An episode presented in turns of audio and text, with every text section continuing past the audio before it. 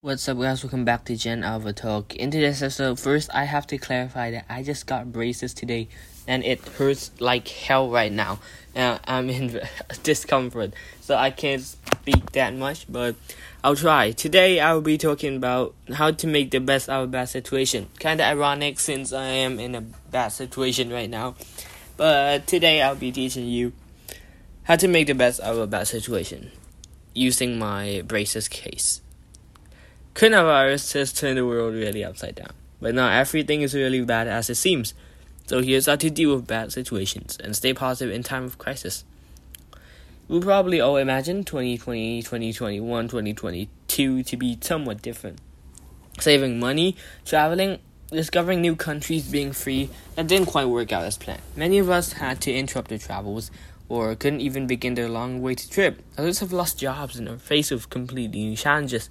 COVID 19 has provided us with many surprises in 2020 that nobody would have ever foreseen. Nobody knows how life will go on, but it will. Can anything good come out of this? Is the situation I find myself in really as bad, or can I even use this phase to grow? This episode is about opportunities and rays of hope in the middle of a crisis, about how you can still make the best out of a bad situation. Like John F. Kennedy once said, the Chinese use two brush strokes to write the word crisis. One brush stroke stands for danger, the other for opportunity. In a crisis, be aware of the danger but recognize the opportunity.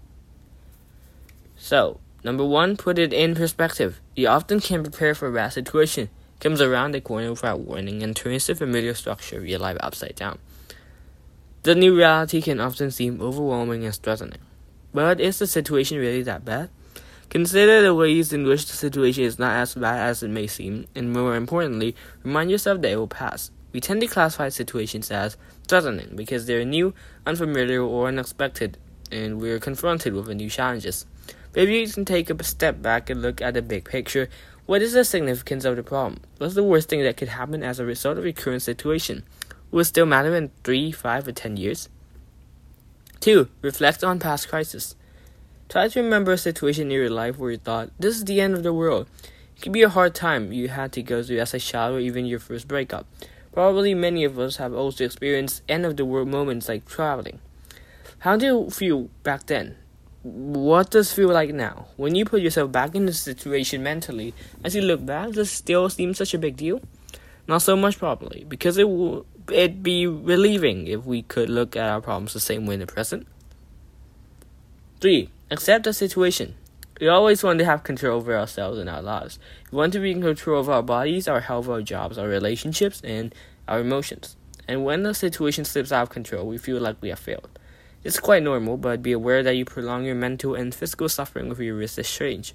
Put your energy into resistance instead of directing it towards potential. You cannot control and influence everything in life. There will always be some situations that are out of your hands. Only by accepting this can you let go of negativity. So ask yourself whether there is anything you can do right now to address the problem you are worrying about. If there is not, stop in, investing energy in things that simply cannot be changed. And instead, number four, focus on what you have. Focus on what is on uh, what is on what you have achieved, on who you are and the people you share life with. This might be difficult, but it's important to keep in mind that whatever you focus your attention on, expands. Personally, I get caught out all the time in the stories I tell myself about what is supposed to happen, about the right way things are supposed to unfold in my life. As a result, I start focusing on the present moment. If you start consciously focusing on the present, on the little things you can enjoy right now, there'll be no space for negative thoughts. No matter how small the good moments are in difficult times, focus your attention to them, they'll grow and you will grow with them. 5. Lastly, embrace change. The wait for opportunities to arise Take action. You're the master of your decisions so you can still pursue your dreams. If you're passionate about something, then use this opportunity in the best way you can achieve your personal goal. Identify the areas you want to improve in your life and start working where you can. In the current situation, many of us have way more free time than before. It's just a huge chance to develop new skills and grow personally. Rediscover an old hobby, work on your fitness, learn a language, make music, create something, do an online course, plan for future travels. By embracing change and making the best of a bad situation, you are not only strengthening your resilience and ability to adapt, but choosing to be the master and not the victim of the situation. Like Amit Ray once said, in crisis, doubt, or confusion, take the higher path, the path of compassion, courage, understanding, and love.